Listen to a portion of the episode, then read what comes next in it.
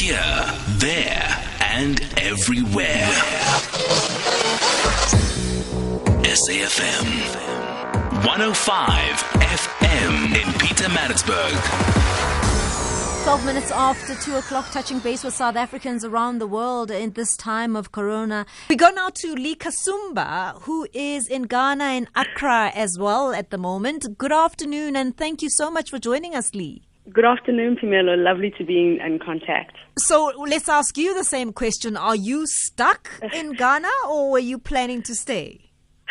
So I, the word stuck has a few negative connotations. I'm happy to be here, but it was not intentional. Let me put it that way. I was actually meant to have returned on the 24th of March, and now um, every time there's a an address, either from President uh, Cyril Ramaphosa or President Nana Addo, I literally look and I'm like, okay, so that's another week. Okay, you know, I'm just going with it as it as it comes. So yeah, my trip has been extended indefinitely. You're a journalist, and and I know that you've been working remotely for most of the time, and I but I just wonder how mm. going forward this is going to affect you because you still do step out. So, for instance, we are able to step out. We have to step out. We're essential workers. But I, I doubt you've got a permit at the moment. I don't know what you're working on. How's, how's all of this affecting your work?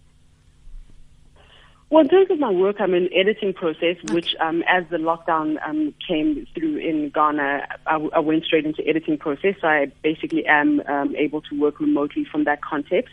I would say in terms of movement, it's um, it doesn't seem as though it's as strict as what it is in South Africa. It is really limited, and you know the the president has made it very clear that you know we need to limit movement. But if you need to go to the grocery store or so forth, similar to South Africa, you're able to. But um, there are a few police stops, but it's not as hectic as what I've heard um, is what's happening in South Africa. So you're able to move about if you have a meeting, but very you know you have to be sure that if you're stopped, you have your you have a proper answer as to why it is that you're doing what you're doing. But it, it hasn't affected my work from the perspective of the fact that I'm editing something and then with recordings, I've been able to do that, you know, thankfully because of Zoom and so forth, I'm able to work from that perspective. So um, I've been I've been blessed in that way. Lee, South Africa is almost gripped with fear, nervousness, uncertainty, and, and all sorts of things. Mm. You understand the country well. What is it like in Ghana at the moment mm. on the ground?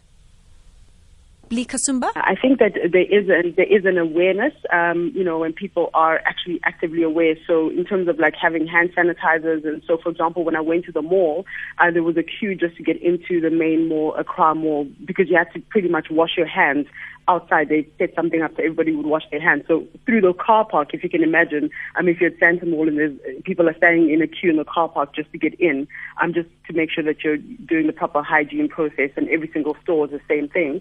But in, in Ghana, there's an awareness. People are slightly concerned, but the mood, I wouldn't say, is as dreary as what it seems in South Africa. It could have a lot to do with the fact that perhaps the weather here is a lot warmer, so that also, you know, lifts spirits quite a bit. And because you are allowed remote movements, and it's not as um, it's not as as hard as what it is in South Africa. I would say that the mood in, in Ghana, people are aware, they're concerned, they're looking out, and they're hoping, obviously, that the numbers go down. But I wouldn't say that there's a fearfulness or, or like a, or like people being afraid, what, so to speak, in Ghana. What do the numbers look like, Lee, in terms of infection numbers? So in Ghana, um, the president actually made an address yesterday. So the numbers have hit just over 300. Let me get the exact figures for you. Yes. So there's 378 confirmed um, cases in, in Ghana. And so what they've done is that they've decided to restrict movement. Um, that's been extended for like one week.